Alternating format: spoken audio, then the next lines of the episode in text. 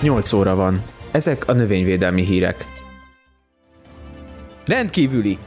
Kopasz barackok csaptak össze cigánymeggyel a reggeli műzlimben. A helyzet megoldásához botmixert kellett bevetni. Szívrothatásban elhunyt Tápia Szentmárton díjnyertes cukorrépája régóta tartó betegségét borhiány okozta a családja és a marhák gyászolják. Illegálisan kasztráltak három barackfát az új fehértói nemesítők. A növényvédelmi hatóság vizsgálja az ügyet. Illegális Mikulásvirág viadalokat rendeztek a budapesti nagybani piacon. Az elkövetőket letartóztatták, a sérült Mikulásvirágokat rehabilitációra küldték a Baros utcai okmányiroda sorszámtépő automatája mellé. Kapcsoljuk helyszíni tudósítónkat. Mi a helyzet a káposztaföldeken? Fejetlenség uralkodik. Bulvár. A Kajszi idén is korán megmutatta a bimbóit. Dopingbotrányba keveredett a díjnyertes herceghalmi mészlepedékes csernozjom. Egy lőtéri kutya nyerte meg a csákánydoroszlói földárverést 243 aranykalászos gazdával szemben. A kutya szerencséjét az erővásárlás jogának köszönhette.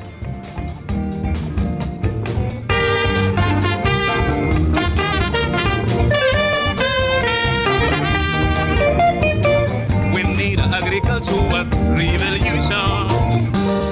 Sziasztok, ez itt a Fekete Technológia. Visszatértünk! Ah, igen, én Ádám Hello. vagyok, itt van velünk Laci. Hello. Visszatértünk a nyári szünetből, és első vendégünk Kökény Attila, szervusz. Sziasztok! És hát te vagy itt a magyarországi Nótil Ajatollah. Oh. igen, látod, a csimborasszó mellé Igen. ezt az új szót. Föl lehet ezt is írni. Volt egy nyarad rá, hogy Volt egy, volt egy nyaram ezt összehozni, igen. Ez Beszélj nagyon már kreatív jelző, ezt még nem kaptam meg alapvetően. Az tehát, még nem? A ekefetisták közellensége, meg ilyesmi, az már voltam, de ajatolla az még nem.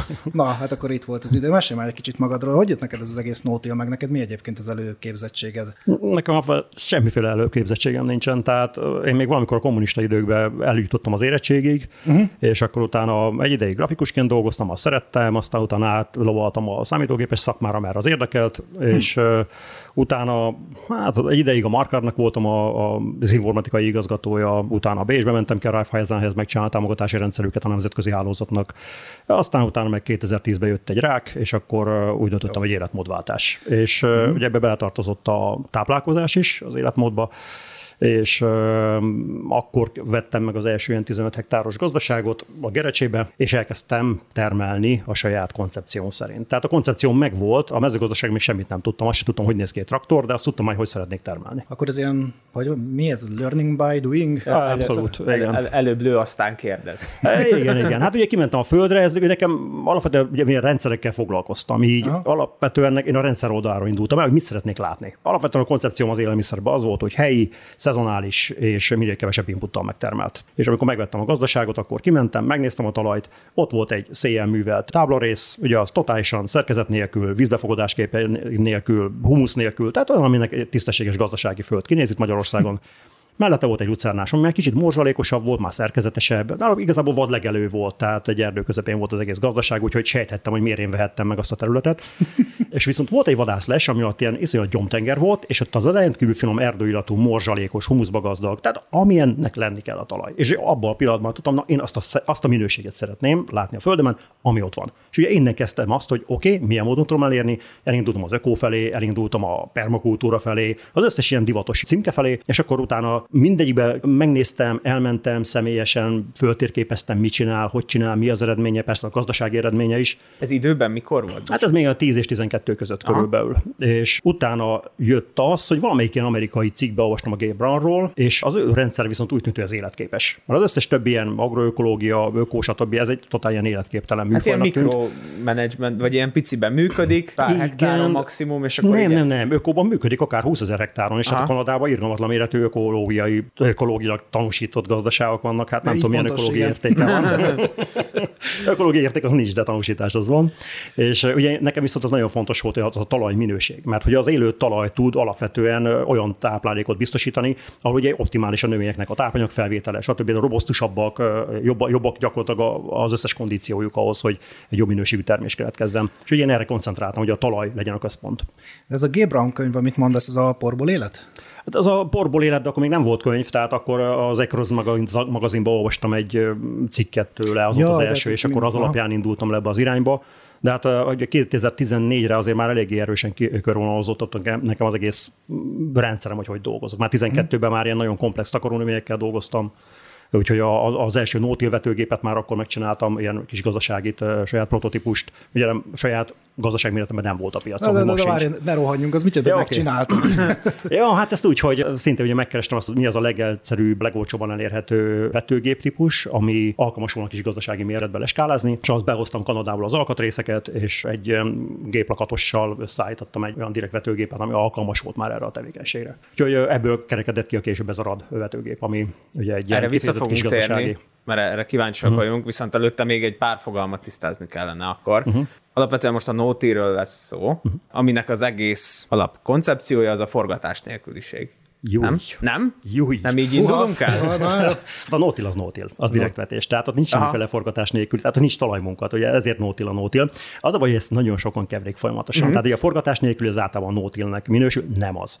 Tehát az igaz, hogy a forgatás nélkül már egy fokkal jobb, mint a szokásos szántásos technológia. Miért? Akár... Bocsánat, Igen? itt ez föl volt írva a scriptbe, hogy ezt mindenképpen kérdezzük meg, hogy mi a baj a forgatással. Főleg hát... úgy, hogy hát ugye van egy ilyen, hogyha valaki így elképzel maga előtt egy időskálát, uh-huh. akkor a gízai piramisok és Kleopátra között egyébként több időt telt el, mint Kleopátra és mi közöttünk. És, tehát már, és már az egyiptomiak is szántottak. És akkor most eddig mindenki hülye volt, csak most vagyunk helikopterek? Hát... Nem, csak az egyiptomiak szántottak. Már régen, sokkal régebben az egyiptomiak előtt szántottak. Tehát a legelső nagy eróziós üledékek a tavakban olyan időszámításunk előtt 12 ezerben jelentek meg. Azért. Tehát már 12 ezer évvel ezelőtt elszántották a fenébe a termőföldeket. Azokkal az egyszerű kis kultivátorszerű eszközökkel. Mert ugye alapvetően az, az van az emberek fejében, hogy régóta szántunk. De amivel dolgoztak abban azokban az időszakokban, tehát korai neolitikumban, ott ilyen fából tákolt, vagy agancsból tákolt, esetleg már bronzal fölélezett, kultivátorszerű objektumokkal dolgoztak, ez az árdokkal, amiknek kb. 4 cm széles pengéje volt gyakorlatilag egy kultivátorkéssel. Most az nálunk már az is egy minimum művelés, ugye egy 4 centis kultivátor kapok szélesség, tehát ezekkel az eszközökkel dolgoztak állati erővel, és mégis két-három méter termékeny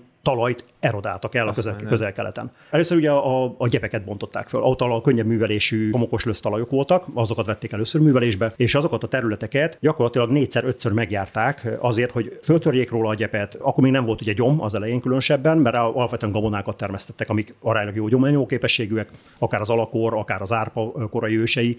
Úgyhogy ezek voltak az első kultúrnövények, de ez a talajmunka, ez a rendkívül kevéssé intenzív talajmunka is már alkalmas volt arra, hogy úgy, hogy porviharok keletkeztek, iszaplavinák, és erodálták a fenébe a termőföldet. Tehát találtak Jordániában olyan építészeti emlékeket, hogy a háznak a küszöbek két és három méter között volt fölakadva a sziklák között. Tehát annyi termőtalaj ment el ezekről a domboltalakról.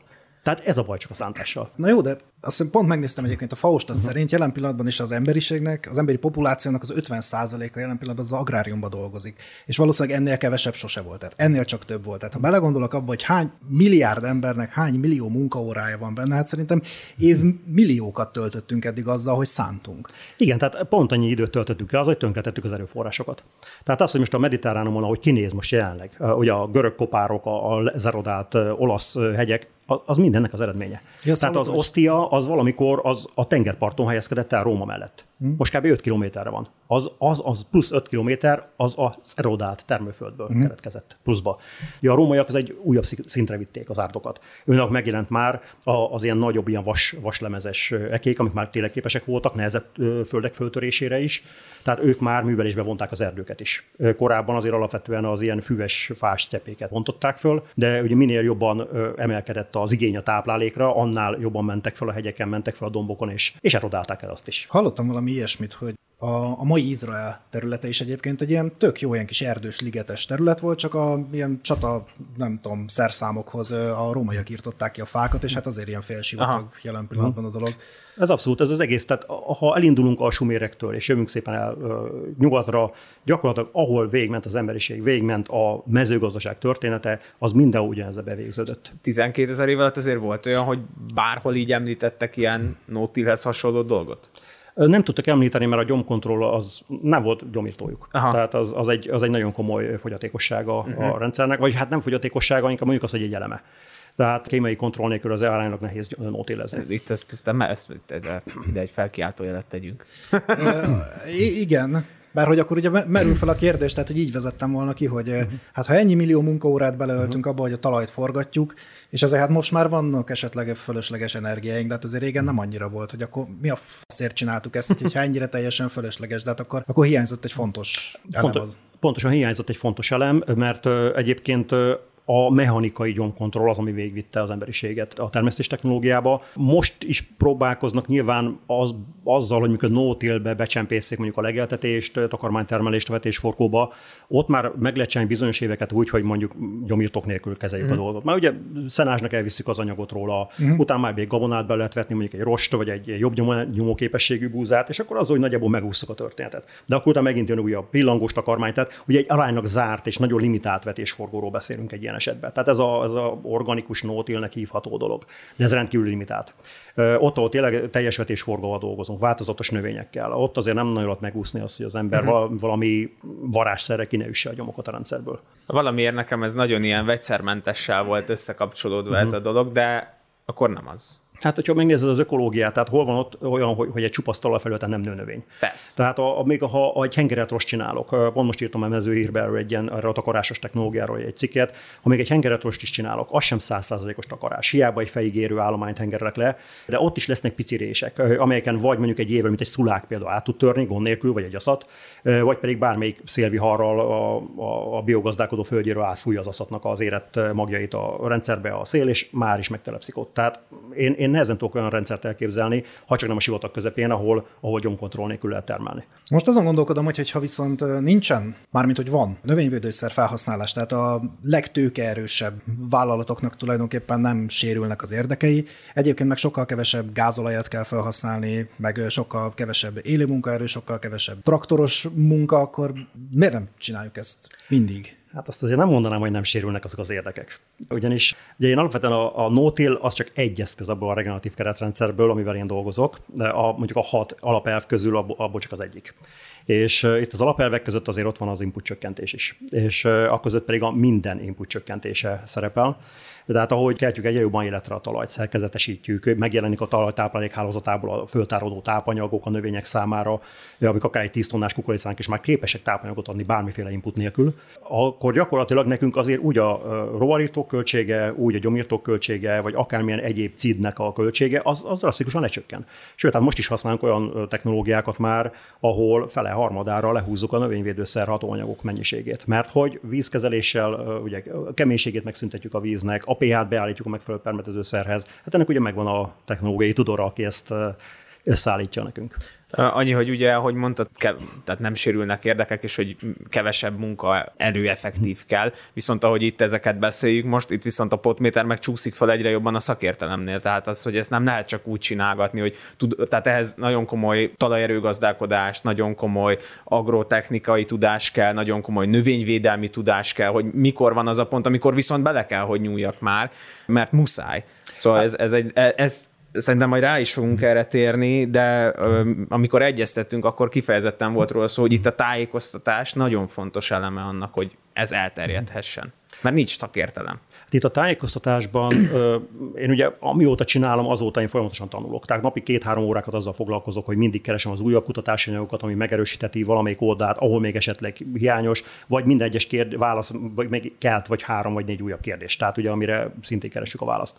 Tehát én azt mondom, hogy azért aránylag sokat foglalkozok ezzel folyamatosan. Viszont azt is tisztán látom, hogy úgy az oktatási intézmények, úgy a kereskedők nem különösebben lelkesednek ezért a műfajért. Hiába kínáljuk tálcán gyakorlatilag a kutatók számára is a területeket, hogy gyertek, nézzétek meg, tanulmányozzátok, segítsetek nekünk is egy picit, hogy a, a, a kutatási oldalról hogy tudjátok megerősíteni azokat a folyamatokat, amiket csinálunk, ugye a szerkezetesedés, a szénmegkötés, stb. Tehát az összes olyan dolog, ami segíthet a termékenységben, meg a jobb vízgazdálkodásba, hát nem tolonganak. Ugye ez egyrésztről.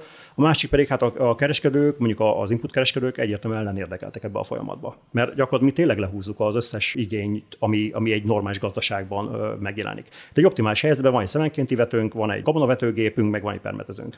És akkor ezzel le van tudva az egész szezon. Mondtad, Laci, hogy a szaktudásnak a jelentőség az fölértékelődik, illetve az egész folyamat nem lesz egy kicsit olyan sziszi-fuszi. Tehát, hogy ugye elvileg a mezőgazdaság, nagyipari mezőgazdaságnak az egyik ilyen erőssége vagy gyengesége, át ki nézi, ugye, hogy nagyjából homogén területekkel, nagyjából homogén genetikai állománya, igény szerint azért igyekszünk ezekkel dolgozni, és akkor faltól falig, vagy saroktól sarokig lehet ezeket a területeket kezelni. Itt viszont egy picit azt érzem, hogy, hogy is mondjam, sokkal jobban kell ismerni a területet, egyáltalán a talajtípusunkat, nem feltétlenül azokat a fajtákat, gabonákat kell termeszteni, amiket egyébként most termesztünk. Tehát nem tudom, például egy jelenlegi modern búza vetőmag az egyébként kicsirázik egy ilyen nem kezelt földből? Hát ez nagyon jó kérdés, de, de elképesztő egyébként, hogy mennyire érdekes kérdést teszem föl. Ilyen, ilyen nem, én nem találkoztam. Tehát sok más tévhittel igen, de ezzel még nem. Szóval ugye feltételezed ezt, hogy nyilván egy, másfajta környezetet igényel, ugye ez a művelés. Hát uh-huh. semmennyire. Tehát semmennyire nem igényel semmiféle különbséget. Annyit, hogy nyilván valóban jobban kell ismerni a talajunkat, jobban odafigyelünk a növények alapvetően tápanyagháztartására, vagy tápanyaggazdálkodására. Én hoztam be 19-be ide az országba a növényedvalanizist is, hogy gyakorlatilag kvázi vérvétellel nézzük a növényeknek a tápanyagfelvételét, és próbáljuk korrigálni az összes olyan mikroelem eltérést, ami esetleg nem optimális. Ez műtrágyával? Általában lomtrágyával, Lomtrágyával. valamilyennel. Aha, valami nagy koncentrációval. De hát azt mondom, hogy ha most például egy molibdén hiányom van, akkor nem egy ilyen 4 g per literes lomtrágyát teszünk ki rá, hanem arra kiröpül azért 2-300 g molibdén hatóanyag a táblára. Tehát itt már megint ugye egy szűk keresztmetszetünk van, hogy a piacon állítólag kevés olyan hatékony lomtrágya található, ami, ami nem ez a ártani nem használ kategória. Uh-huh. Hogy, tehát, de alapvetően itt magában az, hogy milyen technológiával dolgozunk, milyen növényekkel dolgozunk, minimális az eltérés a, a tradicionális technológiához képest, mivel hogy ha megnézitek alapvetően világszerte, Alaszkától Ausztráliáig, tehát mindenhol drasztikusan halad előre a csökkentett művelés és a, a nótilnak a mennyisége. Tehát most a felmérések, utolsó felmérések szerint nagyjából olyan 205 millió hektár körül van a nótil területek mérete világszerte. Azért az már nem egy olyan elhanyagolható semmiség. És a, a nagy gabona exportőrök, különösen a kukorica, a szója, a búza exportőrök, ezek már a jelentős része ezzel a technológiával dolgozik. Úgyhogy mondjuk fél napig megy egy irányba a traktor akkor a táblába. Tehát ilyesmi korlátok nincsenek a történetben. Hogy most ö, területméret, vagy most fasorok kellenek, vagy egyéb ilyen csicsa dolgok. Viszont a fajtáknak a fejlődése a nőtél környezetbe azért eltérő. Tehát uh-huh. jó pár olyan kukorica fajta tesztet is csináltunk, ahol ugye ott voltak a húzóhibridek, amikkel ugye megcsinálják a 15-16 tonnákat, meg ott voltak a klasszikusok, és akkor ezek közül ugye válogatva kiderült, hogy ezek két-három tonna különbséget tudnak ebbe a környezetbe elérni a, a növények, viszont meglepő módon nem pont a húzóhibridek nyernek ezekbe a történetekbe. Csak azért, hogy én egyrészt én is ezt feltételeztem volna, másrészt, hogy azért hadd védjem meg a mundér becsületét, én ugye nagyobb részt a gyógynövényekkel foglalkozom, és hát a gyógynövényeknél az szokott lenni a mondás, hogy hát azok azért jók, mert azokat nem kell annyira nagyon művelni, hiszen gyakorlatilag félvad növényekről beszélünk, és hát ugye ebből nőtt ki az a gondolat, hogy hát akkor esetleg az ilyen klasszikusabb, nem tudom, fajok, mint a durum, a tönköly, a alakor búza, hogy ezek egyébként jobban működnek egy kicsit ilyen spártaibb körülmények között? Hát ezek bármilyen körülmények között működnek. Tehát uh-huh. alapvetően azok tényleg a, most ezeket a régebbi búzafajtákat, mondjuk a durum az nem az, tehát az kifejezetten egy újabb fajta, uh-huh. de mondjuk egy alakor, vagy tönköly, vagy tönke, azoknak kifejezetten ellenje volt egy termékeny földnek, akár megszántása is, mert olyan, annyira érzékenyek a szabad nitrátra, hogy, hogy nagyon gyorsan fölborulnak. Tehát ugye nagyon gyorsan gyengévé válik a száruk, és nem állnak meg.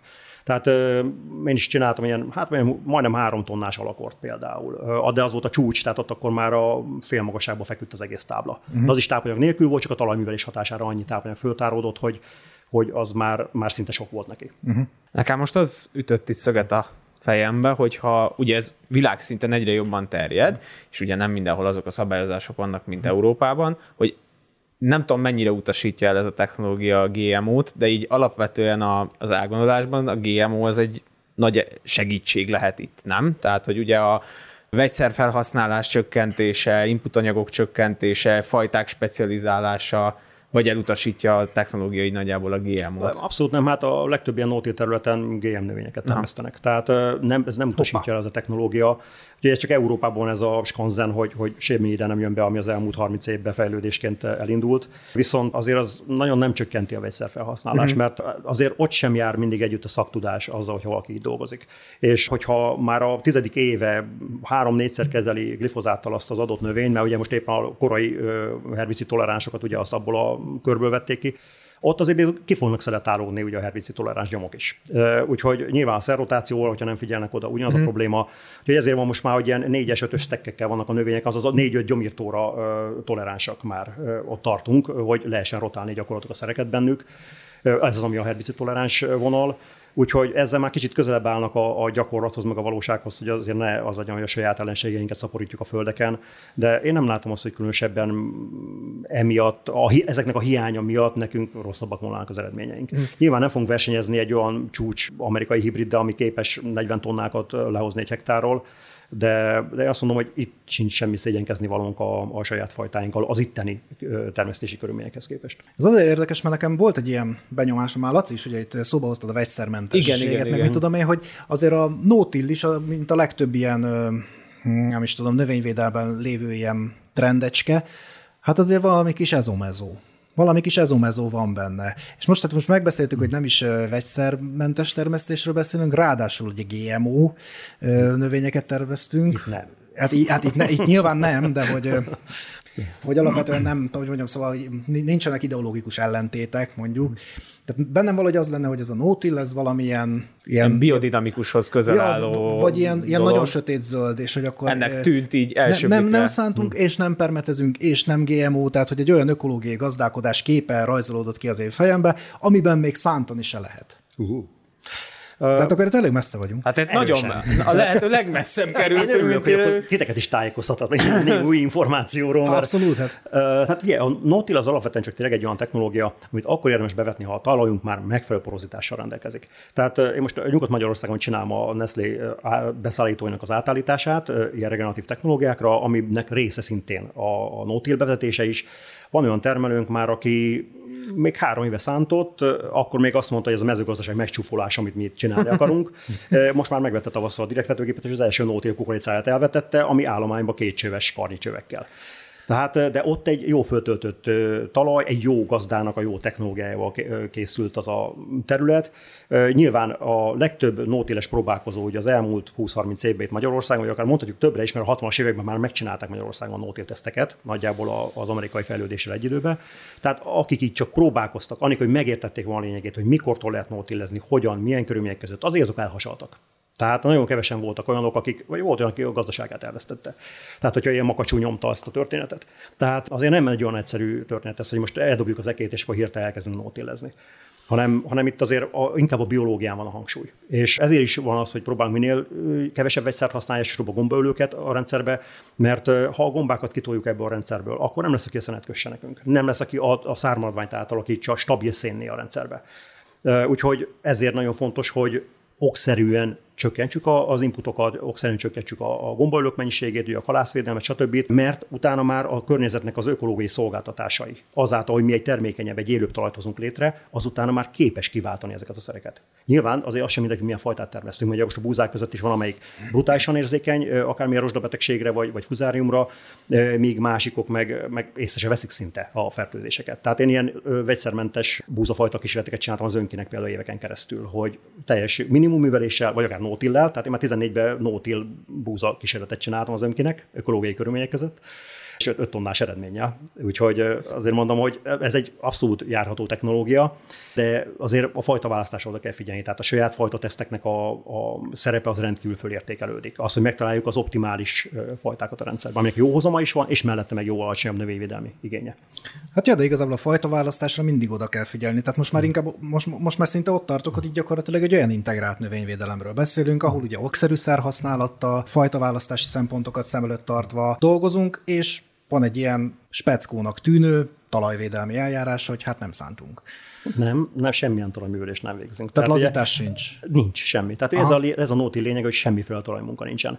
Ugye van az a, a bizonyos, azt úgy hívjuk, hogy tavaszi nótil, amikor még ősszel valamit vakaróznak a földön, és akkor utána meg tavasszal belehúzzák di- direktbe, és rendkívül boldogak, mert ugye általában jó termések szoktak akkor lenni az előző évi talajmunka eredményeként még. Na, ezek szoktak utána ősszel elhasalni. Ö, Mert ugye akkor még nincs egy beállt terület alapvetően, tehát ugye alapvetően az, hogy valaki sikeresen nótillezen, az egy olyan porózus talajra van szükség, egy olyan vízstabil agregátumokkal ellátott talajra, hogy jobb a felső 7-8 centiben minimum, amely nem, ami nem kompresszálódik, ami nem tömörödik, például a vetésnél, hogy nem nyomja össze a, a vetés, vetőároknak a falát például a vetőtárcsa, és marad nyitva mondjuk egy vetés után. És ugye ez egy olyan fázis, ez, ennek, ennek az elérése, ennek a porózus talajnak az elérése, ami változó. Tehát ez ami a bizonyos átállási időszak, akár négy-öt év, vagy akár lehet, hogy több is, egészen extrém talajokon, de, de például egy, egy jó csernozón, egy jó, jó mezőségi fekete talajon, ott akár jó, jó néhány példánk van a vajdaságból, hogy egyik évben még szántott, másik évben eldobja az ekét, csak már direkt és onnantól csak direkt és nincsenek a hozamba különbségek. Mm. Tehát azok olyan, olyan jó szerkezet, mechanikai szerkezetű talajok, meg olyan vastag széntartalommal rendelkeznek, olyan remek talajélettel, hogy ott nem vehető észre nagyon különbség a rendszerben. Azért itt a területalapú támogatás az nem ez is a nótélnek, nem? Hogy muszájból mindig minden területet, ami nem is alkalmas rá, azt is beszántjuk, azt is bevetjük. Igen, tehát ez, ez egyébként a nagy, én alapvetően az egész támogatási rendszert egy óriási problémának tartom, de ez egész EU területén. Ámen. De, ugyanis azok a termelők, ahol nem nagyon van támogatás, tehát ők haladnak legjobban előre az innovációval, mert nekik ott centre ki van számolva, hogy, hogy hol van a, a profit. Itt meg gyakorlatilag hátradől, megkapja a támogatást, nem kell se gondolkozni, semmit se csinálni. Sőt, hát ugye most már van édesköményünk is. Három éves kultúra, le se kell aratni, megkapjuk a fél millát évente, kinek kell dolgozni. Hát, Stabil igen, piac, ugye? beszéltem. Szerintem ugyanebben a mikrofonban mondtam, hogy hát igen, az édeskömény ez egy ilyen jó, az a, az a terület alapúnak gyakorlatilag a aranytojás. Mindenkinek van egy édeskömény, aki számít. Két dolog jutott eszembe, egy, egyrészt tetszik ez a tavaszi nótil, ez olyan, mint amikor a barátnőm mesélte, hogy a nem tudom, valamelyik ismerőse vegetariánus volt egészen addig, míg meg nem éhezett. Igen, ez, a, ez valami jó, józan vegán, és részegen meg azért jön a hambi. A másik meg, hogy ezt a, még annó Labant Attila is mondta, hogy, a, hogy ez, az első néhány éve ennek a Nótilnak az egy, az egy kemény játék, mert hogy ő is azt hiszem így a forgatásmentesség irányába, a Nótilnak az irányába ment el, és hogy azt mondta, emlékeim szerint, hogy körülbelül három évig szokták csinálni az emberek, majd akkor mondják, hogy na jó, ez hülyeség, beszántják a földet, akkor felszabadul egy csomó szén, rekordtermésük lesz, és akkor azt mondják, hogy na jó, hát ez a hülyeséget többet nem foglalkozunk, pedig hogy igazából valahogy olyan öt, öt évnél, vagy val, tehát hogy idő kell annak egyszerűen, mire a talaj ezt a szerkezetességet elnyeri. Ilyen mágikus számokat nem mondanék. Tehát mm. inkább az, hogy a gyakorlati tapasztalat szokott egy ilyen négy-öt éves átállási idő, mm. mire azt a szerkezetet megkapjuk. De van, ahol már három év alatt, van, ahol már tényleg egy másik évben már szánt, vagy egyik évben szántott, másikban már nótélezik. Tehát, hogy tényleg a talajnak az aktuális azt mondom, a bioló, én ezt biológiai érettségnek hívom. Tehát, hogy a, hogy a talaj mennyire szerkezetes, mennyire nem tömörödik le, mennyire nem cserepesedik le. Tehát, hogy, hogy a mechanikai szerkezeté mennyire van ezekkel a gömbölyű, vistabil agregátumokkal teli. Ugyanis, hogyha a, a felső 7-8 centiben nem tudunk az év bármelyik szakába belenyúlni kézzel, akkor az alkalmatlan még nótéra az a terület. Ugye ezért, ezért kezdjük azt, hogy a szántás elhagyás az nyilván az első pont, tehát azonnal a mételepre az eke, vagy nem tudom, valakinek adja az ember Egyiptomba, vagy, vagy van hasonló helyre, de ezt be se jusson többet használni azt az eszközt, mert, mert akkor igen, évek munkáját képes tenni utána egy gyenge pillanatban, hogy most berúg a kocsmába, az hazamegy, azt megszántja. Sőt, hát volt olyan kolléga, aki csinálta vagy két-három évig, nagyon jó eredményekkel, majd elment nyaralni, és az apja addig a felszántotta, hogy gyerekem, hogy néz ki ez a föld. Hát a, na, éppen csak meg nem ölték egymást. I- igen, ez a hogy néz ki ez a föld, ez, ez ilyen klasszik duma volt nálunk is, ahol ott mhm. hagyták a szármaradványokat, hogy na már. Igen, viszont ugye ahhoz, hogy sikeresen tudjon valaki nótillezni, ahhoz tényleg ezt a biológiai érettséget kell elérni. Tehát, hogyha egy, kitettebb, abszolút szinte homogén szerkezetű vályogról beszélünk, ilyen fulliszab frakcióval, ami, aminek se, se nem zsugoródik semmi, mert egyszer megáll, mint a beton. Tehát azok a legnehezebb földek szinte így a nótérre átállni, mert ugye nincs benne alapvetően porozitás tehát az, tehát az elején azért próbálunk valamit, egy talán egy lazításra segítünk mondjuk a, a szántásnak a történelmét felszámolni a területen, hogy tényleg az az eket alap alá lemenjünk, föl, főszakítsuk, de utána el is vetjük azonnal a takaronövénykeveréket. Tehát ez egész nótil nem működik biológiai eszközök nélkül, és a biológiai eszközöknek az legfontosabb az a takaronövény használat ebben a rendszerben, mert az képes a pórusokat stabilizálni, meg az, ami után becsalogatja a gilisztákat a területen, ami szintén tonna szám dolgozza át a talaj és hozza létre a pórusrendszereket. Hát beszélhetünk egy ilyen klasszikátállós rendszert, hogy mondjuk uh-huh. így valaki most eddig, és ne tovább, stalgusztus van, mostantól hogy tudna átállni? Hát most már elkésett, de alapvetően, hogyha igen, alapvetően azt szoktam mondani, hogy gabonaratása után uh-huh. a legoptimálisabb indulni, mert akkor általában ott van még a szalmánk a földön, azt lehetőleg ne adjuk el erőműbe, ne, ne bálázzuk föl lehetőség szerint, mert szükségünk van szénre. Tehát egy hektárban legalább 14-15 tonna szerves anyagot kéne termelnünk évente ahhoz, hogy ez nyilván a föld feletti, meg a föld alatti biomasszáról beszélek, hogy el tudjon pozitív irányba indulni ez a talaj hogyha ez nem teljesül, mint mondjuk egy búza repce vetésváltásnál, hát az Az a talaj csak romlik lefelé. De hát ezt gondolom jó páran megtapasztalták, akik beálltak ebbe a futószalagba. Tehát nekünk viszont az a célunk, hogy minél több szenet pumpáljunk a talajba, mert az fogja utána életre kelteni a talajéletet, hogyha az, az alabilis szénnek a mennyisége megnő a talajba. Tehát ilyenkor akkor elindulunk maximum egy ilyen sekély tarlóhántással, Nyilván most egy idén egy, idén egy elég erős szalmás év volt, tehát ilyen 30-35 bálás hektárok vannak, tehát ott azért nehéz eldolgozni ezt a szalmát, hogy azt tényleg akkor be kell dolgozni valamennyire a talajba. Csak próbáljuk ezt a mulcsréteget, ezt a mulcsban gazdag réteget megteremteni össze a felszínen. Ugye az lesz a meleg ágya az egész biológiai szaporodásának. És akkor utána ezt elvetjük az első takarónövénykeveréket, általában én pillangósokat szoktam javasolni, szegletes lednek, lóbab, bükkönyfélék, tavaszi bükköny, pannon bükköny, stb. Olyanok, amik könnyen terminálhatóak, maguktól kifagynak lehetőség szerint, és alapvetően azért még egyelőre a nitrogént lökik a rendszerbe. Az, az egy nagyon szűk keresztmetszet a szén mellett a talajba és ezeket gyakorlatilag elvetjük. Én az augusztus első két hetét szoktam általában optimális időszaknak tartani, mert utána általában beszokott jönni augusztus 20 környékére egy eső. Idén nyilván teljesen fölborult az időjárási minta, de ez nem egy szokványos év. Hát az öregekkel beszéltem a környéken, azt mondták, hogy 66-ban volt utoljára ilyen. Hát ez nem egy gyakori nyári minta, ami most volt, de egy normál évben azért az szokott lenni, hogy augusztus első két hete a vetés, és utána majd rájön az eső. Nyilván nagyon sekélyen vetjük el, ilyen két-három centére, hogy az esőt tudjuk így kelteni, mert addigra már nem szokott víz maradni a talajba. És nyilván a tarlókezelés és a vetés között viszont megcsináljuk a gyomkontrollt. Mert most például, hogyha kimegyünk, kinéztek így a földekre, az egy katasztrófa, hogy mi van ott. Igen, igen, igen, Tehát pont ma volt. Most volt, ez, vannak ezek az új rendeletek, és ezt félreértelmezik, és az, hogy nem lehet a tarlóhoz nyúlni, az azt jelenti nekik, hogy magot érlelnek a gyomok, ezt én nem tudom hova rakni. De nagyon, nem tudom hány tízezer hektárt láttam most az út közben, uh-huh. ami ott van hagyva már, már magot hozott gyomokkal, úgyhogy itt Cudar két-három év fog jönni szerintem itt a területeken. Ami ez már nem lényeges dolog, de lényeg az, hogy legyen meg a gyomkontroll mindenképp. Az évelők kontrollja kifejezettem, mert azokat azért nehéz felszámolni egy jó vetésforgóból. És ö, utána a takaróménye utána semmit nem csinálunk tavaszig, ö, hagyjuk, hogy kifagyjon, és valamikor február vége felé arra nézünk, hogy na, akkor mégis mit csinálunk vele.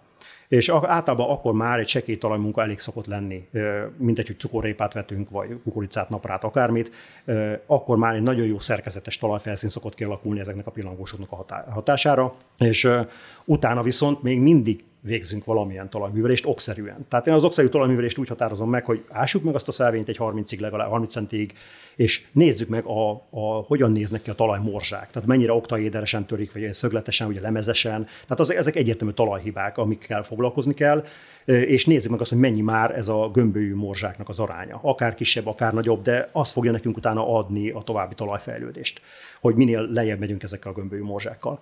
És nyilván addig csináljuk ezt a talajművelést, lehetőség szerint minél kevésbé intenzíven, lehetőség szerint kultivátorral. Ott is, hogyha mélyebbre megyünk, akkor egészen az ULD kapákig levisszük a, a, a zavarást, tehát ilyen másfél-két centis kapaszélességig, tehát hogy éppen csak roppancsunk optimális állapotnál és a bármi származmány pedig keletkezik a területen, az csak sekélyen, amennyire sekélyen lehet. Hogyha nincs ilyen hatalmas szalma mennyiség, akkor csak egy ultra sekély, abszolút ilyen 5 centis kis művelésről van szó.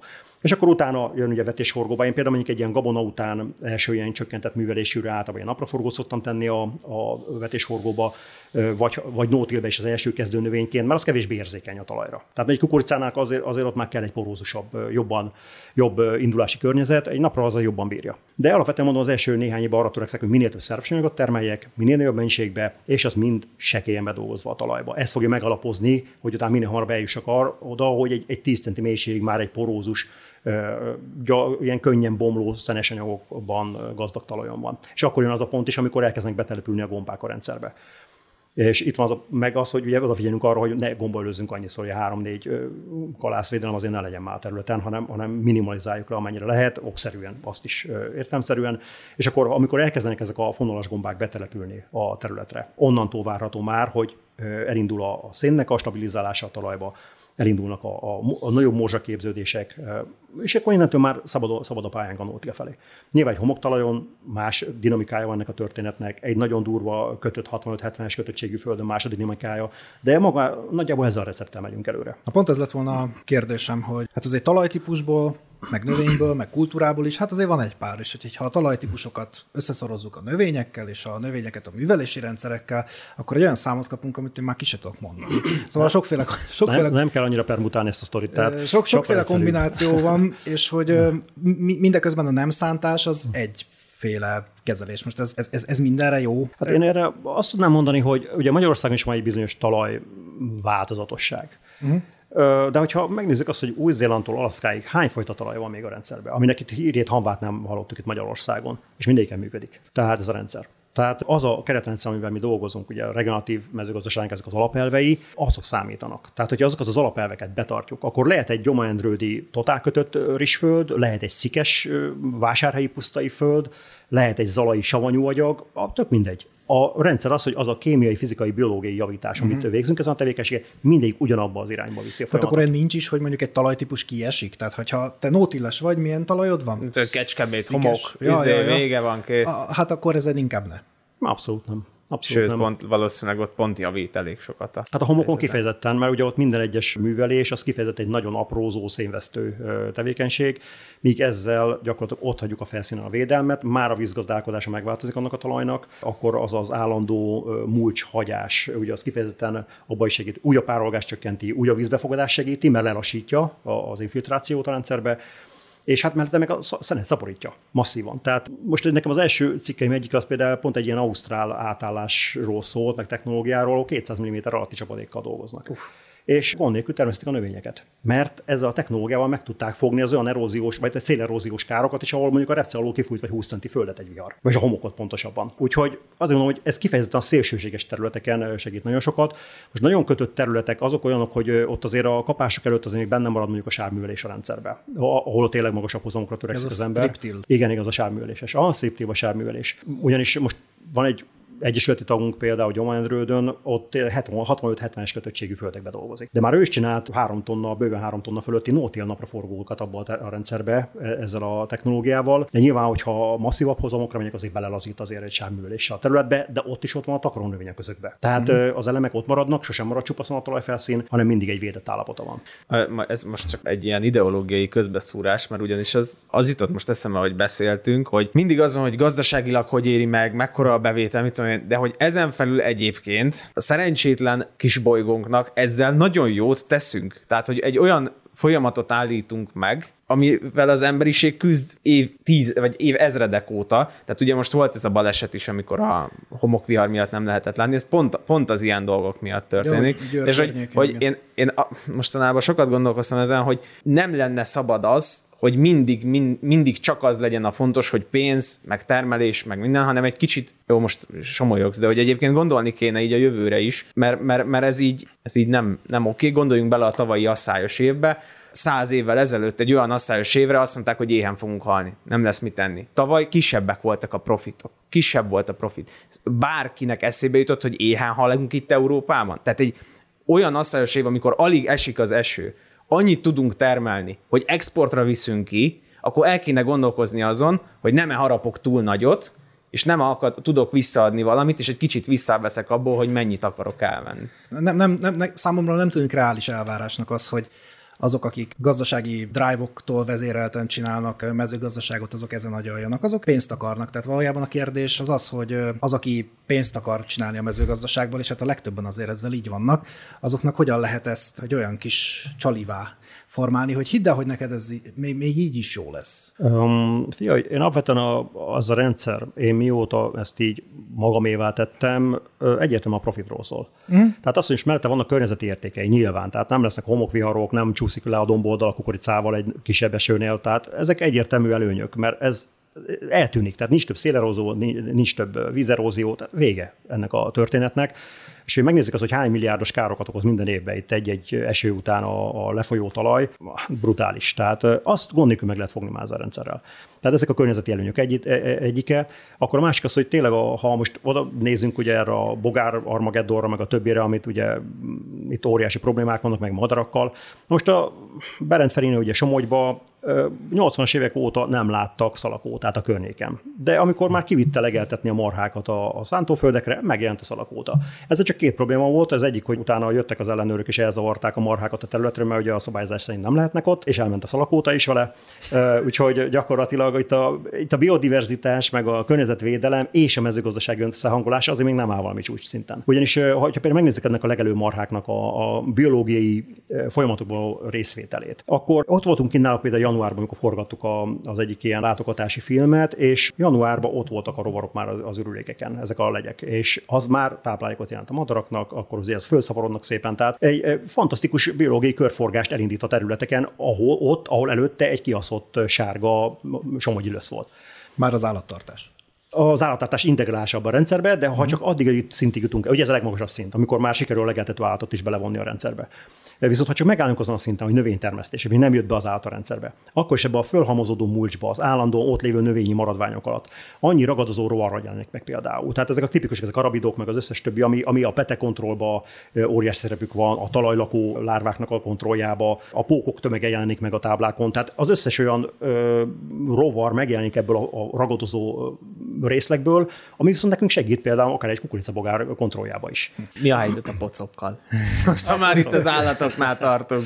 Hát ez a pocok az mindig ökológiai probléma. Tehát én azt mondom, hogy nyilván működik, tehát nyilván egy kevésbé zavart környezetben, különösen amikor száraz telek vannak, jobban át tudnak telelni, akkor nyilván az egy sokkal optimálisabb terület számukra, ahol mindig ott van a friss táplálék, ott a friss zöld anyag, az, az, egy, az egy remek hely. De hogyha megnézzük az, az utóbbi éveknek a nagy gradációit, az én nem nótiles területeken történtek, hanem a békési nagy szántásokban. Ez igaz. Úgyhogy ö, alapvetően a nagy táblák a probléma, és a kiirtott kis ragadozók, illetve a ragadozó madarak hiánya. Mondom, az erdősávoknak a hiánya. Hát az inkább a pockokat szaporítja, de Aha. ö, a, alapvetően, mert ugye, hogyha egy jó szántás után is onnan települnek vissza. Uh-huh. Úgyhogy ez az erdősávok az egy érdekes történet, mert itt a, szél, itt a porviharnál is mindenki elkezdte kiemelni, hogy hú, hát hogyha volna erdősáv, akkor, akkor nem volna porvihar. Ez hülyeség. Tehát a, a mérések alapján körülbelül a fasor magassága jelenik meg kontrollba utána a, a, a föld felé, ha optimális szögben van. Nyilván csak ugye onnan érkezik a szél, és a mérések szerint kb. 100 méterre már semmiféle hatása nincs egy fasornak a talajfelszín védelmére. Tehát senki nem dolgozik akkor a táblákon. Pontosabban csak kevesen. És tehát azért mondom, a pocok az alapvetően ökológiai probléma, a hiányzó tápláléklánc. Uh-huh. De hiányzik a táplálékláncból a fölöttes részleg. Most az egyik egyesületi kollégánk Makó mellett csinált egy olyan kísérletet a madárvédelmiekkel, hogy teliszorta ilyen madárlakó teleppel a földjeit.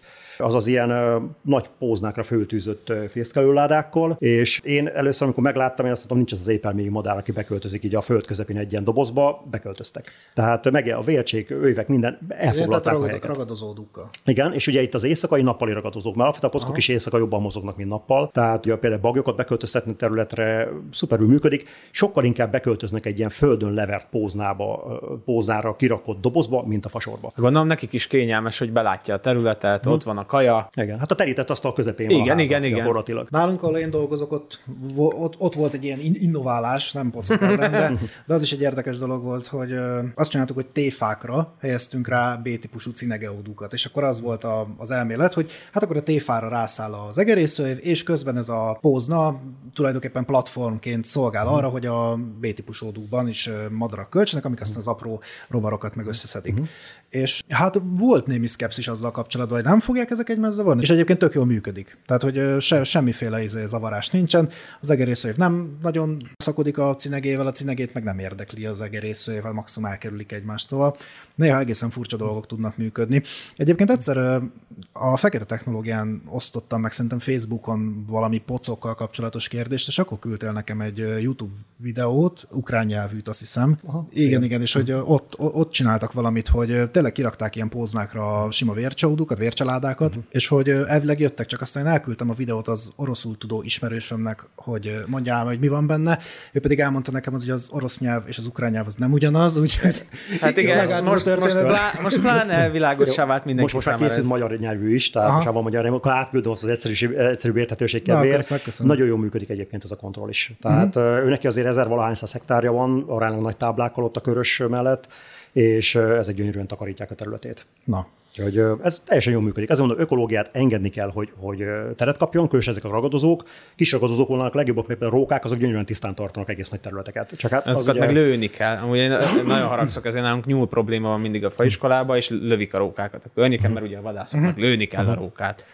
Úgyhogy sajnos ez van. Igen, tehát ezért mondom, hogy tehát valóban az, az érintetlen területekre sokkal szívesebben nyilván beköltöznek, de hogyha ennek van egy megfelelő keretrendszere, ahol, ahol biztosítjuk a fölöttes fogyasztókat is, akkor nem lesz pocak probléma. Hát nekem is a, például, amikor az Alföldön dolgoztam, Ott is az volt a mélyszántás után két hétre a vetésre, két hétre már ott voltak a pocokvárak a földbe. Tehát oké, okay, valamennyi ritkít rajtuk, meg jönnek a sirályok, jönnek a gólyák, akárki, aki éppen arra jár, de alapvetően visszaköltöznek. Tehát, hogyha ott van a maga földbe, különösen beszántva ugye az előző gyommagok, akármit, ott, ott lesznek. Tehát nem fognak elmenni. De és egy, egy gradációs görbét a, a ragadozó madarak annyira karban tudnak tartani, mert én A görbét már nem. Előtte kell rendbe tartani. Tehát, mert hogyha, hogyha folyamatosan ott van az a kontroll a területen, De akkor, akkor már a nem tud megindulni a tömeg. gradáció. Igen. Aha. Aha. Mert csak úgy tud megindulni, hogyha a figyelmen kívül hagyjuk, és teret adunk nekik hogy jobban föl tudjanak szaporodni. Nyilván egy száraz, ez a száraz tél, száraz ősz, tehát Mhm. száraz tavasz. Tehát ezek azok a kritikus pontok, ami nyilván egy jobb kondíciót biztosít az állatoknak a következő évre, de hogyha ott is állandó a ragadozók jelenléte, azért nem tud annyira elszabadulni a pokol. Két dolog van még, ami így útközben ütötte meg a fülemet, és akkor most így egyszerre rázúdítom hmm. őket. Az egyik az, hogy mondtad, hogy a talajnak a széntartalma, meg ugye ez az, amit mondtam, hogy a Attila is mondta múltkor, hogy egyébként ilyesmi, hogy széntrágyázás, ilyen, ilyenről egyáltalán van. Az mi? Hát az, azért kérdezem, mert hogy Hát akkor hogy logikusnak tűnhet, akkor, akkor trágyáz, hát szén kell a talajba, akkor trágyázunk szénnel, hogy ez nem, nem tudom, gyorsítaná Um, a folyamatokat. ja, itt azért másról van szó, tehát kötésbe kell, hogy legyen. Szerves, szerves, köt- szerves Aha. szén. Tehát igen, tehát elindult egy ilyen vonal, hogy ha akkor csináljunk bioszenet, azt akkor majd ledaráljuk az erdőket, elszenesítjük, és akkor beszóljuk a földbe, és akkor milyen jó lesz majd nekünk. Nem, ez egy hülyeség. Tehát uh, nem inert szénre van szükség a talajban, hanem szerve, tehát szerves, Szerves, szénre, amit föl tud venni a talajélet. Annak pedig egész egyszerűen fotoszintézis az alapja. Tehát ugye minden egyes növény, amikor fotoszintetizál, akkor nagyjából a fotoszintézis termékeknek ugye 30-40%-ot letolja a talajba minden egyes nap. Elsőbb ugye a egyszerű cukrokat, stb. Azért, hogy pont azokat a baktériumokat legeltesse ott a, a hajszárgyakerek végén tolja ki magából ezeket a folyadékokat, és azok meg cserébe ö, szolgáltatják, vagy hát nem csak baktériumot, tehát ugye amikor ez a gombákat is, ha már véletlenül olyan a talajunk, tehát nagyon komolyan tápanyagokat biztosítanak egymás számukra, tehát uh-huh. számára, mert ugye most egy mikoriza alapvetően a szenet a növénytől kapja meg ebből a gyökér ö, váladékból.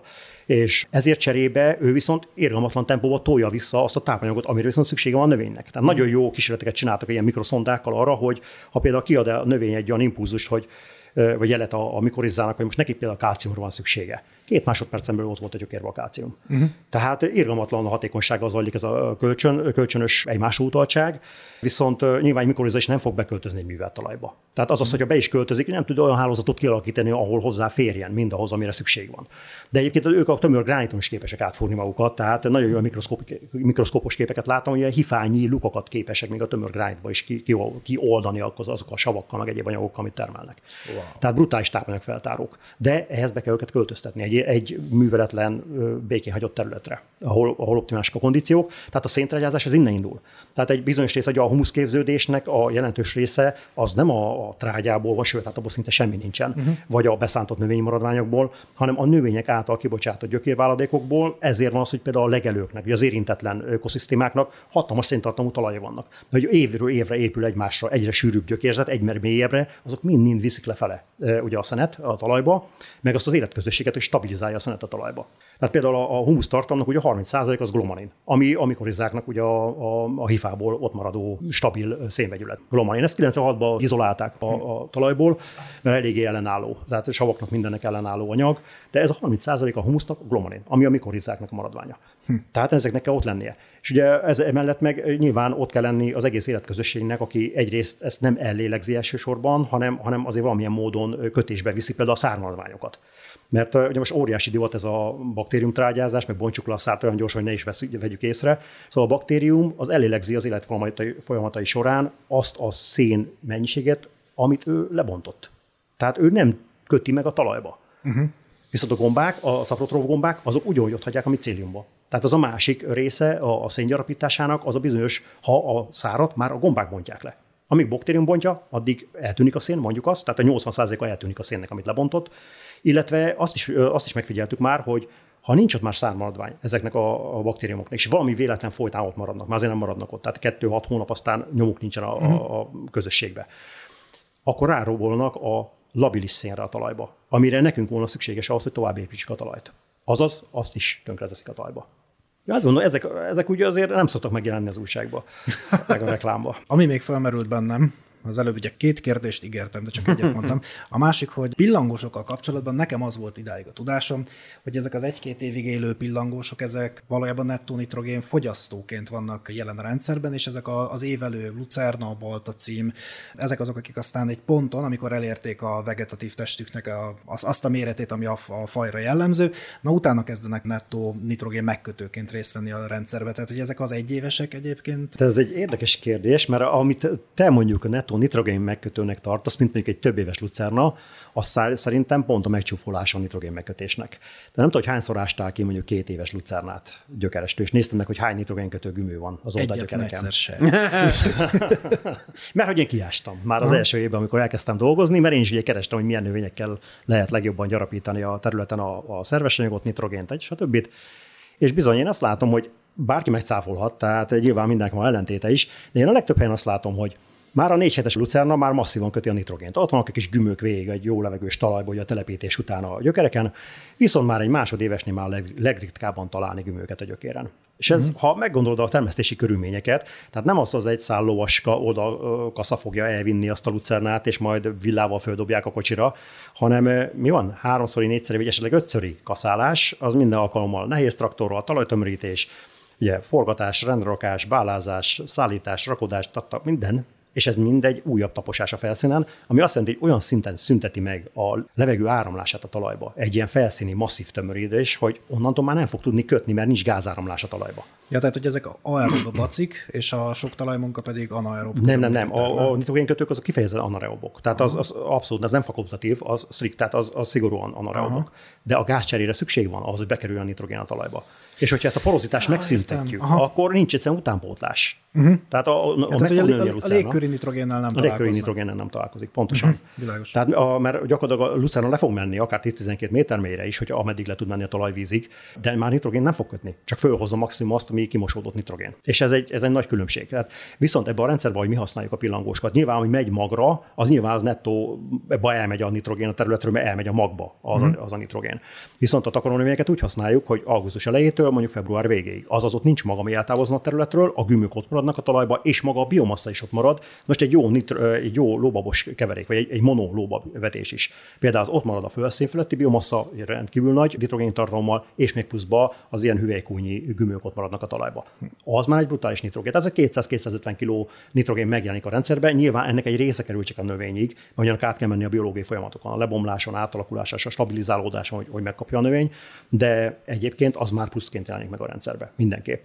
Viszont egy ilyen pont, egy ilyen lucernás kaszát, stb. az nem ad hozzá semmit a rendszerhez. Uh-huh. A másik pedig, ami eszembe jutott, hogy itt ugye sokat beszéltünk a szalmáról, meg a tarló maradványnak a talajba dolgozásáról, és hát jó is, hogy itt a nitrogénról beszélünk, mert hogy akkor ilyenkor mi van a pentozán hatással. Tehát nekünk az a kertészet tudományi oktatásban, mi azt, azt tanultuk, hogy hát azért ez nekünk azért nem annyira jó, mert ezek a... Ilyen jó napraforgó után mondjuk. Igen, ez ezek a nehezen bomló dolgoknak a lebontása valójában nitrogén fogyasztó folyamat, nem hogy olyan, ami még plusz nitrogént adna. Tehát ugye azt gondolná az ember, hogy belekorhad a talajba és növeli a nitrogén tartalmat, de valójában pont, hogy nitrogént von el az egész bomlási folyamat. Persze, hát a korhadás során ugye valaki korhasztja azt, tehát vagy baktérium, vagy gomba, de korhasztja, aminek szintén ahhoz az egy egységnyi szénhez neki ugye szüksége van az egységnyi nitrogénre is. Tehát itt ebben sincsen semmi különbség, tehát amíg talajművelés zajlik, addig nagyon oda kell figyelni erre a nitrogén egyensúlyra. Hmm. Viszont, ha úgy csináljuk, hogy megvan ugye ez a bedolgozás, és utána rávetjük a nagy nitrogén kötő ö, képességű takarónövényt, akkor ez a pentozán hatás már, így már nem okoz gondot.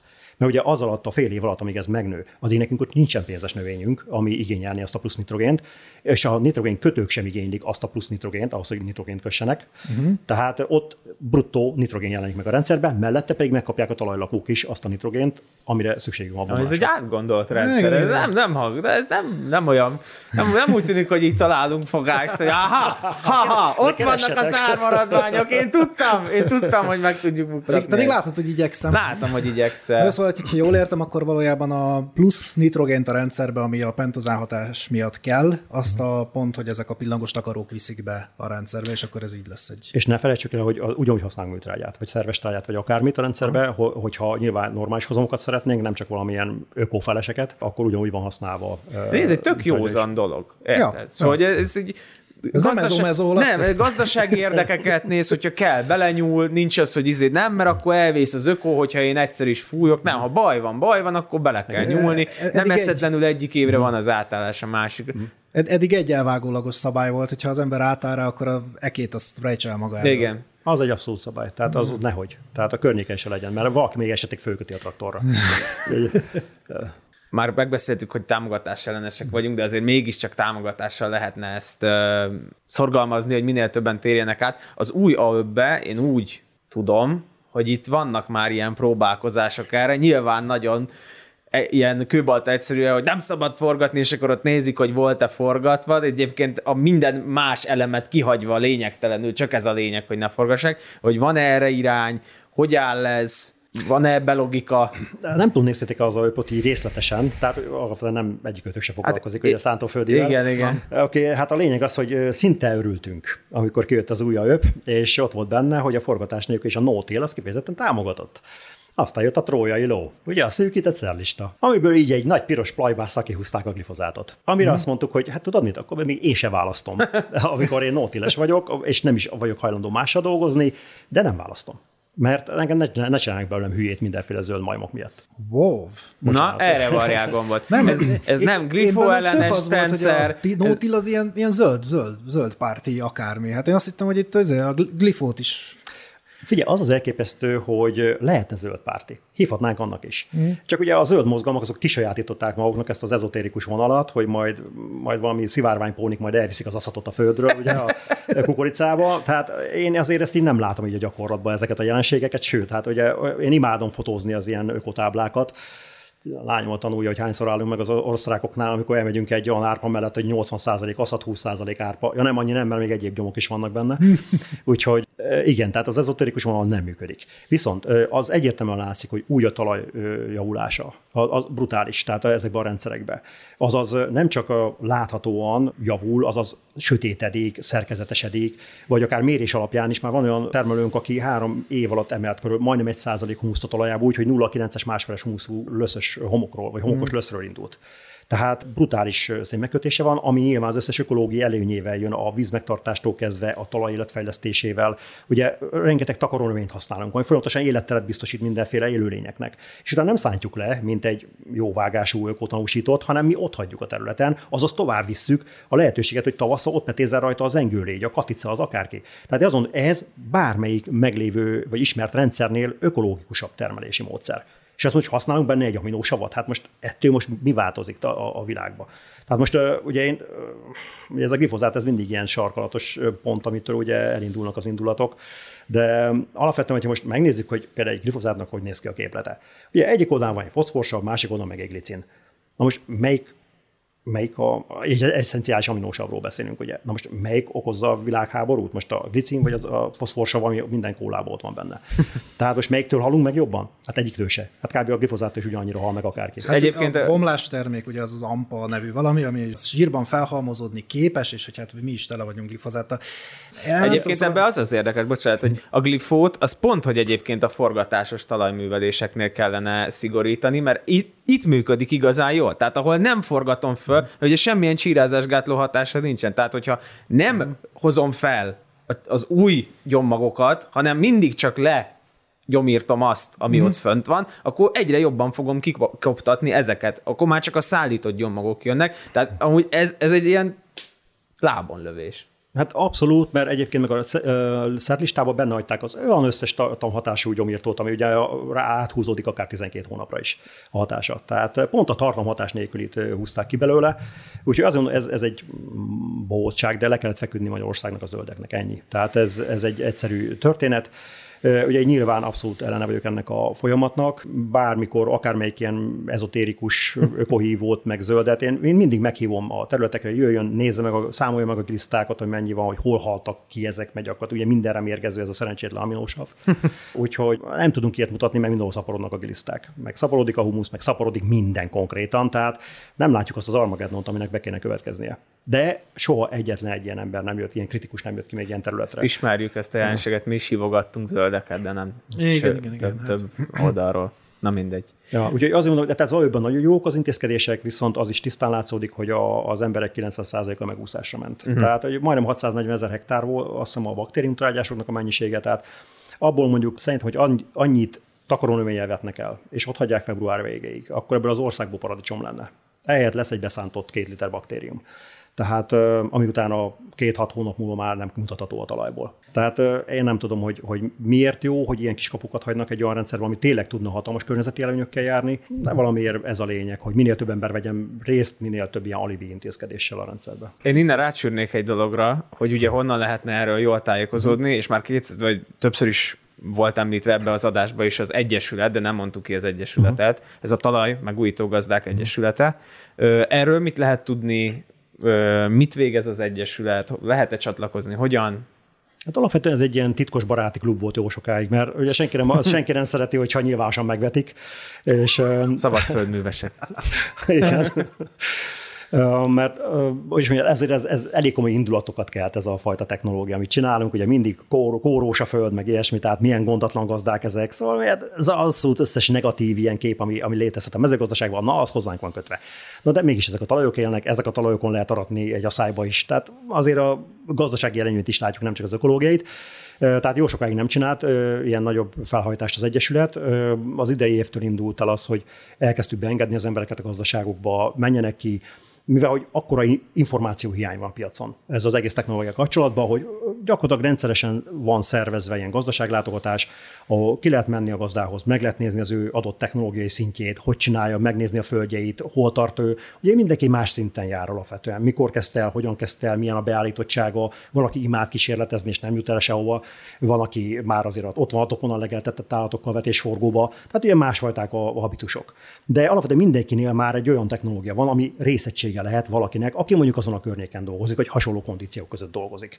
És van egy 40 valahány ember ebbe az egyesületbe, az mind 40 valahány gazdaság, technológia, felfogás, de az alapelvek minden ugyanazok, uh-huh. ugye ami felé tartunk, ez az egységes ebbe. Nyilván a keretrendszerből mindenki azt alkalmazza a saját területén, a saját vetés forgójába, vagy meg a kultúrába is, mert például egy szőlős gazda nyilván más fog alkalmazni, mint mondjuk egy kukorica szójás, amire az ő adott körülmények között a leghatékonyabb. Szóval alapvetően a gazdaságlátogatásokat csinálja az Egyesület, és próbálja tényleg így a tudást átadni már. Tehát, hogyha valaki szeretne átállni erre a regeneratív gazdálkodásra, akkor érdemes megkeresni az Egyesületet, ha segítségre van szükség. Ö, igen, illetve figyelje a programokat. Tehát, hogyha valamelyiken részt tud venni, akkor érdemes elmenni, mindig tanul valamit az ember. Tehát én is a mai napig, ha kimegyek egy-egy gazdaságba, mindig látok olyan kis apróságot, ami megint fölkelt néhány kérdést, hogy na és az miért van úgy, uh-huh. hogyha valami nem illeszkedik be abba a képbe, amit így kialakítottam. Én nagyon meg lettem győzve, még a, vet, a direkt vetőgépet, a talajtakaró keveréket, meg bármi, ami kimaradt. Ugye a direkt vetőgép, hát az csak annyi, hogy ugye a nagy gazdasági direktvetőgépek szép számmal vannak. Nyilván az áruk is valahol ott kezdődik ugye a, a 4-6 nullás környéken euróba, viszont ugye kis gazdaságok számára nem elérhető. És én is ebbe futottam bele egyből, amikor kitaláltam magamnak, hogy én akkor most direkt vetek, aztán körülnéztem a piacon, és a szívróan megkerült. És akkor volt az, hogy megterveztem ugye a saját gépet, legyártottam, és utána pár évre rá próbáltam itthon gyártatni, hogy valakivel összeállni, és akkor legyen akkor kis, ilyen 400 hektár alatti kis gazdaságoknak. Ez egy optimális, abszolút. Tehát ilyen legkisebb gazdaságunk, amivel dolgoznak ilyen 15 hektár. Szőlős gazdák dolgoznak vele Tokajba, stb. húzzák be a földeket eróziómentesítésre. Úgyhogy optimális kisgép. És akkor végén Vajdaságba a Gellértel összefutottunk, és ő azóta gyártja manufaktáriás körülmények között és azt kell, hogy mondjam, hogy ez tényleg egy ilyen robosztus kis masina, illetve annyi, hogy én újra gondoltam a maglehelyezést, tehát ami a piacon nincsen, ilyen semmilyen más vetőgépnél, hogy gyakorlatilag mag szintjén tömörítem a magot. Nem mm. egy felszíntömörítés kap a vetésnél. És ebbe egy olyan szabadságot kapunk, amivel nincs olyan talaj állapot, aminél ne tudnánk vetni. Mm. És nincs olyan mélység, amiben ne tudnánk vetni az az azt jelenti, hogy például a árba után vetett szója például. Ez egy tök jó kis játék, még haszonnal is szokott járni általában, különösen, ha fogott szójából van, és ott, hogyha ki van száradva az a tarló, akkor akár 10-15 cm levetjük azt a szóját. És második, harmadnapra ugyanúgy kirobban a földből, mint hogyha elvetetted volna egy abszolút optimális körülmények között. Mert hogy ezzel le tudunk menni a mélyre, mert csak a magot nyomja be, fölötte meg nem tömöríti a talajt. De hogyha például ilyen lucernát telepítünk, akkor is van olyan meg gyeffelülvetéseknél, hogy ha, ha kicsit mélyebben nedves a talaj, akkor leküldjük 4-5 centire a lucernát, és onnan fog följönni. És mert azért, hogy csak max nem és fölötte abszolút nyitott a rendszer. Úgyhogy azért mondom, hogy abszolút eltérő ennek a működése, mint, mint, egy, mint egy szokásos tárcsásvetőgépnek, hogy hát akármilyen iszabban, amikor már ta, ta, talajra rá tud menni az a traktor, akkor ezzel már lehet vetni. Egy tárcsás azért nem annyira, már ugye az beragad, mint a, azonnal a, a malajtól, de azért mondta, tehát ilyenek, ezt, ezt csinálgatom, de ez tényleg csak egy ilyen hobbi dolog, hogy egy kis gazdaságnak legyen valami elérhető gépe, amivel el tudják látni a feladatokat. Hát azt mondani, 400 hektárnál már maximum egy 4 méteres direktvetőgép bőven elég. Tehát nekem a kedvenceim, például a Gébran is kb. 2000 hektáron egy 5 méteres vetőgéppel dolgozik. Ez az összes mechanikája. Mm. Nem szükséges nagyobba gondolkozni. Tudom, hogy mindenki 6 métereknél indul, még a legkisebb gazdaságban is, de szükségtelen. Tehát évente egyszer vetünk, vagy maximum kétszer. Tehát általában arra kéne az időnek lenni. Ja, a másik meg a retek, ugye a Tilizsad is kérdeztétek, hát nekem ez akkor jött a fejembe ez a retek, amikor próbáltam itthon megvásárolni az első takarmány keverékeimet, még amikor 12-be, és akkor ilyen nagy ma- magyar neves vetőmag cégek ugye közölték velem, hogy hát minden, ilyen hülyeségben ne gondolkozzák, ők tudják, hogy mi kell a magyar piacra. Hát mondom, jó, akkor én kimegyek a hollandokhoz, ott behozom, ami kell nekem. Úgyhogy akkor indultam az első ilyen 20-25 növényes keverékeimmel, és abban volt benne a retek, és ez úgy nagyon megtetszett a karakterisztikája. És akkor 14-ben hoztam be az első szállítmányt a németektől, és ez akkor azt tudtam el. A, nem, ez, ez egy dajkon retek egy dajkóretek fajta, amiben az a poén egyébként, hogyha megnézed az árát, hogy mennyibe kerül egy ilyen retek, és mennyibe kerül az ipari fehérretek, ugye, amit tervezteni kell, és meg kell művelni a talajt előtte, stb. Hát a végeredmény ugyanaz, csak 60 áron. Uh-huh. Úgyhogy a földről szokták elvinni az emberek a kolbász mellé, mert egyébként pont olyan finom, pont akkora. De azt hiszem, tehát egy időben, egy idő után azért elkezdtem elhagyni ezt a retket. Tehát ez egy nagyon ügyes kis eszköz, de egyrészt a, a telek már nagyon enyhék, tehát nem egyszer nem fagy ki rendesen, uh-huh. vagy ha kifagy, akkor annyira száraz a tél vagy a tavasz, hogy nem nem rohad vissza a talajba, ez inkább rohad, mert alapvetően ez a folyékony, nagyon mhm. magas víztartalmú anyaga, ennek vissza kéne kerülni a talajba, hanem ehelyett mumifikálódik és a mumifikált növényi szövetből, ami úgy néz ki, mint egy ilyen, mint ez a mosdószivacs, ez a lufa vagy micsoda, tehát ilyen hasonló szerkezetűvé válik, hát az, az két-három év után miatt visszakerül a rendszerbe. Tehát ez a, az a változó időjárásunk, ez gyakorlatilag nem teszi hatékonyá már ezt a retket. Illetve a másik az, hogy ugye a repcevetés területe az oké, most már csökken, de azért egy jó keresztes virágú keverék azért az áldásos hatás mindenkire a környéken egy jó kis őszi kártevő szaporítással.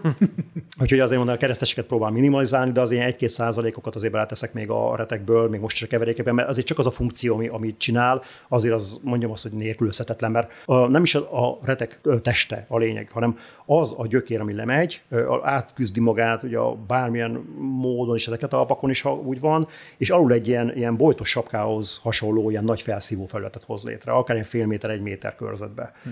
És ide az a lényeg nekünk, hogy a kimosódó tápanyagot azért hozza valaki föl. Mondjuk nyilván az eső is kéne, hogy kimosódjon valami, de alapvetően ez volna a funkciója. Ez a jövő? Tehát állnak át lassan cskán az emberek? Hát a lassú az tökéletes kifejezés. és ugye én gyakorlatilag ugye két programot is viszek itt Magyarországon. Az egyik ugye egy nagy, nagy széntósítvány program, az Európának a legnagyobb programja, és a másik meg a, a, ugye a, a Nestlé-nek a beszállítója a nyugati határszélen. Kőkemény a küzdelem, hogy, hogy megnyerjünk embereket, hogy másképp dolgozzanak. Tehát most ez a új 12%-os rendelet, ez ugye a 12%-os lejtőkön vagy szintvonalas művelés, vagy no lehet most már kapásnövényeket termeszteni. Ez valamennyire elindítja már a gondolkozást, mert tényleg akkor kiszorul a vetéshorgóból a kapás a dombokon, hogy valaki nem áll át nótére, mert most a színvonalas az egy aranyos ötlet megint, de most én nem tudom, beültetem abba a kombányba azt az embert így oldalazva a 12%-ra, hogy akkor majd mennyi oda aratni, aki ezt kitalálta. Ott oldalban nagyon nehéz úgy dolgozni, hogy onda kerüljön minden, ahova van, meg ne, ne is boruljon föl minden. Úgyhogy azért a nótil marad, tehát egyértelműen ez a vonal, de hát a nótil meg nem működik biológiai elemek nélkül. Ha most a, tényleg abban a lőzbe csak belehúzzuk azt a szerencsétlen növényt, ott semmi nem fog történni. Tehát az úgy, úgy nem oké. Okay. Tehát nem fog megnőni. Az erózió úgy elviszi, ha nincs még szerkezete annak a talajnak.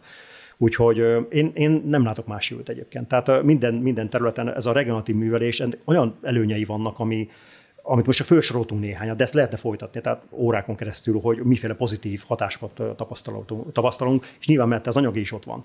De most a tavalyi asszályban is, aki így dolgozik, azért egy-két tonnával többet aratott a, a tavaszi növényekből is. Igen, azért a vízgazdálkodása nem, nem kicsit jobb. Igen. Ilyen, Jó, hát nyilván most a békésben, ahol egy 80-100 mm voltak tenyészidényben, ott semmi nem menti meg Persze. a tavaszi kultúrát. De ott valamennyi csapadék azért volt még. Na ott egyértelműen az az egy-két tonnák ott voltak a rendszerbe húzva. És az, az, az szerintem már az egy pénzügyi előny erősen. És nekem van egy ilyen csúnya kapitalista becsípődésem, ami arról szól, hogy hát ha valami egyszerűen működik és a piacon teljesít, akkor annak hát Adam Smith és ugye a gatyájában tartott láthatatlan keze okán valahogy el kellene, hogy terjedjen a piacon. Mi az az, mi az, az akadály, ami miatt ez nem? Mert hogyha ez tényleg működik, nem kell annyi gázolajat, nem kell a talajt állandóan túrni, mint egy vakondok, hogy akkor miért nem terjed ez gyorsabban? Mert mondjuk ott van ugye a drón, ami meg úgy terjed, mint a futótűz. Ezek annyira be vannak rosálva, ezek a nagy cégek, attól, hogy ez az egész elindul.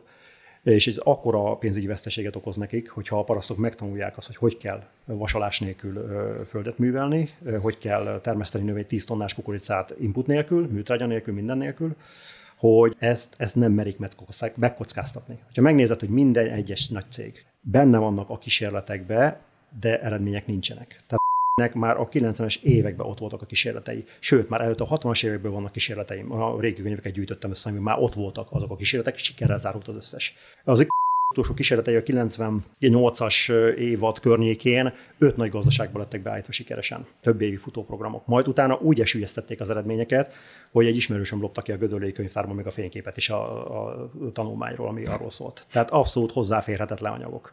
Sőt, hát még a volt, a, átküldött nekem egy pár képet, de azt mondta, soha senkinek nem mutassam meg ezeket. Tehát ezek nem létező információk. Azt a mindenit. Hogy ezek, ez bizony Magyarország valóban szinte összes termőterületén ez a technológia sikeresen alkalmazható. És el tudunk oda jutni, hogy 10 tonnás kukoricát vágjunk műtrágya nélkül.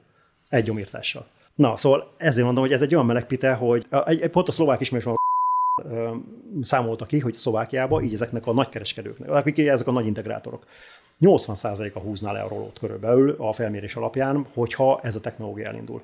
Azaz csak direktvetésre átállnak a szántóföldiek. Nyilván zöldségtermesztésben nem olyan könnyű átállni, sőt nem lehet átállni. Most is burgonyát mondjuk, hogy izé nem, nem, nem, azt, azt én is töltéset csinálom otthon, tehát uh, nyilván arra nincsen olyan technológia, ami jól működne, de ott vannak a laciék, tehát ők már, már 6 vagy 7 éven takarónövényezik a burgonyában nagy sikerrel. Tehát azért valamennyire próbálja a talajkát csökkenteni ezekkel a kiegészítő elemekkel. És működik a rendszer, abszolút. Úgyhogy azért mondom, hogy ennek egy olyan szintű iparági ellenállása van, ennek a technológiának, amit én képviselek, hogy szó szerint első számú közelenség vagyok a hülyeségeimmel. Van ezen a direkt vetőgépen, amit ugye te terveztél, szavadalom, vagy valami? Nincs, abszolút. Szia, bárki legyárthatja, ha tudja. Hát jó anyag kell hozzá. Azt nem, nem igazán könnyű szerezni. Mm. Hogy ne kopjon a földbe az a szerencsétlen cucc. De egyébként azért mondom, pont azért vérprimitív, hogy a kisgazda olcsó megvesse, és olcsón is üzemeltetesse. Hát ezért nincs egy elektronikával, nincsenek benne mozgó alkatrészek, tehát a létező kőbalta egyszerűségű gép, a, ami, ami lehetséges. Ha elkopna a kés fölhúzott kemény fémpálcához, kész, megy tovább a masina. Tehát egy véregyszerű. Tehát bárki be tud állni gyakorlatilag egy ilyen rendszerbe. Hm. Egyébként amilyen eladásokat produkálunk, most néztem a statisztikai hivatalnak, hogy mennyi három méter alatti gép lett eladva, vagy vetőgép Magyarországon. Ugye az én gépeim nincsenek benne, mert vajdaságba gyártjuk. De a magyar piac 80%-a körülbelül azt, amit ezzel a kis géppel lefedünk. Az igen. Tehát, ja, de ez nem látszik meg, nem is, nem is hirdetek, sehol nincs hirdetésem, se semmi se. Tehát mm. egyedibe gyártjuk mindenkinek, aki, aki rendel, a, a, a mögé, a gép mögé, ami, ami mögé szeretné. A rászabba konkrétan. Hm. Ja, ilyen háztály. De nyilván ezért kerül annyiba, amennyibe. Tehát nem háromszor, négyszer annyiba, mint egy normál direktvetőgép. Én meg lettem győzve. Kemény. Kérdés, kérdés, oj, saj. Hát akkor a hallgatóknak erre még hagyunk időt, hogy ezt eh, átgondolják, és addig is pedig a mérgezett föld. Ugye egy e-mailben, amikor egyeztettük az adást, akkor eh, mondtad, hogy hát az általunk is már beszántott, hogy így mondjam, mérgezett föld. Eh, Filmhez van neked valami kötődésed, és hogy hát vajszint. Mi volt ez? Hát igen, szóval én, hogy is mondjam, tehát a élvonalban azért nem sokat trollkodok, azért jobban szeretek a háttérbe trollkodni, és bár mondjuk ezzel sokan nem értenek egyet, de alapvetően a, a annak csak annyi volt a története, hogy akkor éppen kakasszéken dolgozgattam, csináltam ott egy befektetőnek a, a tervezett biogazdaságát, és egyszer csak megjelent Kővári Gábor, hogy akkor beszéljünk már a forgatókönyvről, mert hogy megcsinálta ennek a mérgezett földnek a forgatókönyvét, és akkor átbeszéltük, és akkor ott gyakorlatilag kigyomláltam a forgatókönyvnek ugye a 60%-át, ami pont ilyen ezoterikus maraságok voltak, és mondta, hogy ha figyelj, te tényleg valami érdekest akarsz látni, akkor hát mondjuk menj el Puszta Szabolcsra. Mert ott van ez a trágyaoltós, komposztálós történet, ahol én úgy láttam több évnek a szelvényeit ott, és nekem úgy tűnik, mintha ott vándorolna lefele az az ászint, de nagyon masszívan.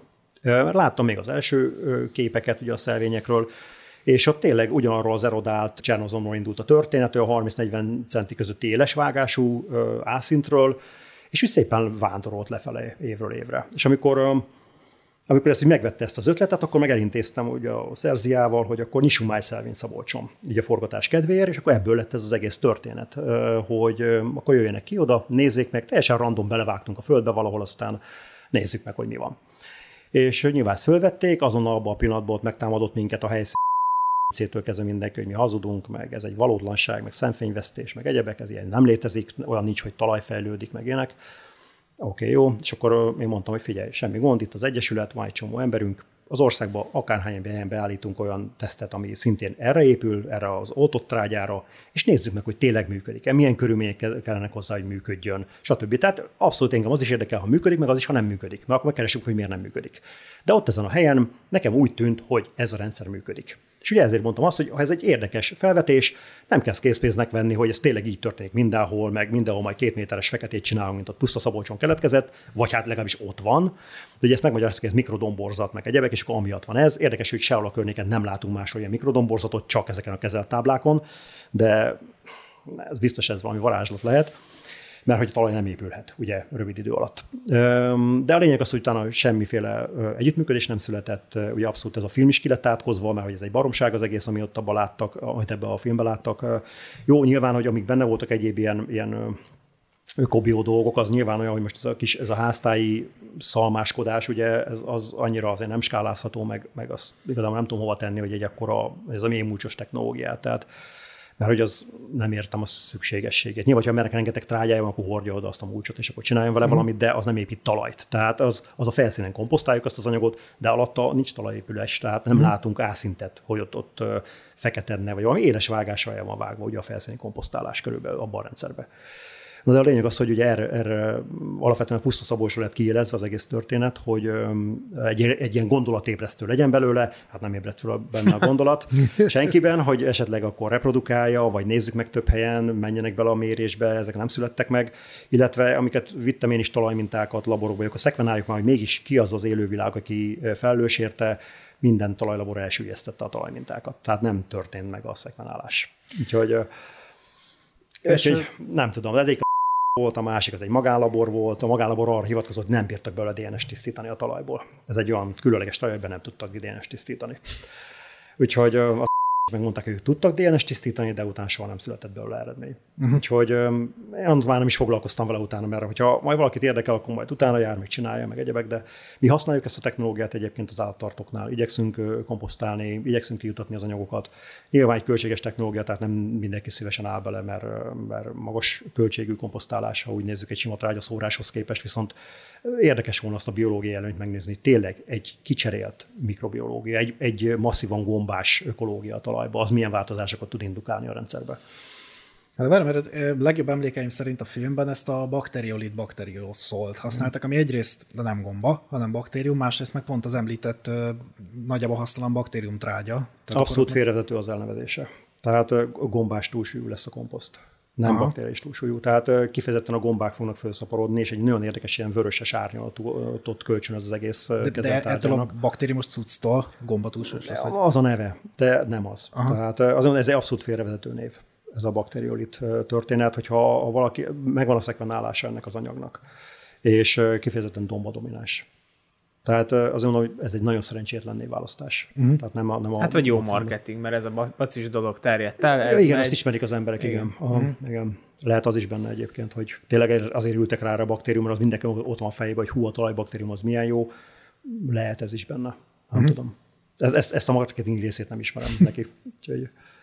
Ja, tehát ez volt igazából a filmmel kapcsolatban egy a, együttműködésem, vagy inkább mondjuk, mondjuk inkább azt, hogy a provokációm, hogy, hogy ébresztünk már gondolatot, de aztán nem ment tovább ez a történet. Nyilván az az egyéb szálak mellette, az nagyon elvitték a filmet. Ezek a, ezek a mély múlcsos, meg, a, meg az ökológiai őrjöngések, hogy akkor tönkrezesszük a világon, mindenkit megmérkezünk. Hát nem mérkezünk meg, hát ki lehet jönni a földünkre, és meg lehet nézni hogy annak ellenére, hogy használunk növényvédőszereket, nyilván arra törekszünk, hogy minél kisebb mértékben, az is, tehát ez sem annyira támogatja egyetlen szerkereskedőnek se az életét, de, de ha kell, akkor használunk. Mert azért csak arra megyünk, hogy profitja legyen annak a gazdaságnak, és ne egy négy tonnás búzával zárja az évet veszteséggel. Na mindegy, oké, hát ennyi kb. egy röviden. Wow. Ja, szóval az egész magyar mezőgazdaságot teljesen más pályára lehetne állítani ezekkel a gondolkodással, egy másfajta gondolkodással. Hát reméljük majd itt kicsirázik valaki benne néhány gondolat ezzel kapcsolatban, és akkor hol lehet téged keresni, hogy, hogyha valaki... Hát fönt vagyok a neten. A talajmegújító mezőgazdaságra rákeres, akkor az én vagyok mindenhol. Jó, hát úgy nem nehéz. Igen. Jó, rendben. Hát, Nagyon szépen köszönjük wow, az köszönjük itt agytágítást. Nincs mit. Én örülök, hogy végül is sikerült beszélnünk. Szerintem még az is elképzelhető, hogyha te is benne vagy, még lesz miről beszélünk szerintem. Ha olyan Figyelj, ez a glifos téma, ez egy külön jó volna egyébként. Ez egy zseniális téma, hogy milyen szinten fonódnak össze az üzleti, üzleti érdekek, meg az ilyen korrupt szervezetek, zseniális. Tehát, de hát ez magában egy, egy, mennyi, egy há- 200 oldalas íromány, ami a, ezt elemzi. Egy jó, egy jó glifós adás. Egy jó Na, akkor egy jó glifós adás. Egy masszív igazit. Egy masszív igazi glifós adást akkor még tető alá hozunk. Jó, mert tényleg nem fér a fejembe egyébként ez az egész hisztéria. Tehát látjuk, hogy nem semmi sem igaz abban, amit mondanak. Hmm. Tehát semmire vonatkozóan se körülbelül. Tehát a gyakorlatban folyamatosan igazoljuk. És ráadásul én mértem először Magyarországon vizeletből glifozátot. Mert a Weslingnél én csináltattam meg még a protokollt, nem is volt Magyarországon ilyenre. Tehát egy külföldi ilyen lófaszelizás mérésekre hivatkoztak, ami abszolút nem oké. Okay. Ez rendes GCCMS izé, beállításokkal, minden, tehát tök jó, kidolgoztak nekünk a Westlingbe egy protokollt, és nem igazolta a vizeletben lévő glifozátot. Tehát gyakorlatilag három embernél találtunk kimutathatósági határ fölötti, tehát az tudod, szó van kb. az aditól meg az emereltől, tehát nagyságrendekkel, fényévekkel lejjebb, de provokációs is volt. Tehát gyakorlatilag én is előtte vedeltem a francia borokat, a másik ve- vedelte a német söröket, szóval Hú, ilyen, provokációs tesztbe van beugró? Ez engem is érdekel. Ugye? Szóval aránylag jó. Úgyhogy a provokációsba ugye 0,11 volt a, a kimutatósági határ, 0,13-as sikerült elérnünk provokációs kísérlettel. Mm. Tehát az még mindig a fényévekkel az MRL alatt van. És úgyhogy alapvetően se igazolódott, illetve ampát egy esetben se lehetett mérni. Ami nem csoda, mert alapvetően az AMPA az a metabolitja a glifozátnak. Uh-huh. Az emberi szervezet viszont nem metabolizálja a glifozátot. Tehát, hogyha ampát mutatnak ki, az más forrásból érkezik. Például a mosogatószerből, hogy nem most öblítette rendesen a poharat. Ugyanis azok a foszfonátok, amik benne vannak a mosó és mosogatószerekben, ugyanúgy ampává bomlanak. Tehát ezért van teli az összes szennyvíztelep ampával a kifolyó vizek, mert hogy ezek a bizonyos háztartási vegyszereknek a bomlás termékei jelennek meg elsősorban. Jó, lesz glifós Erre, visszatérünk. Jó, oké, nem rabolom kösz, tovább köszönjük a figyelmet. Köszönjük szépen, hogy Köszönjük, itt hogy itt voltál. Sziasztok. Ha, Sziasztok. Új, újraindultunk.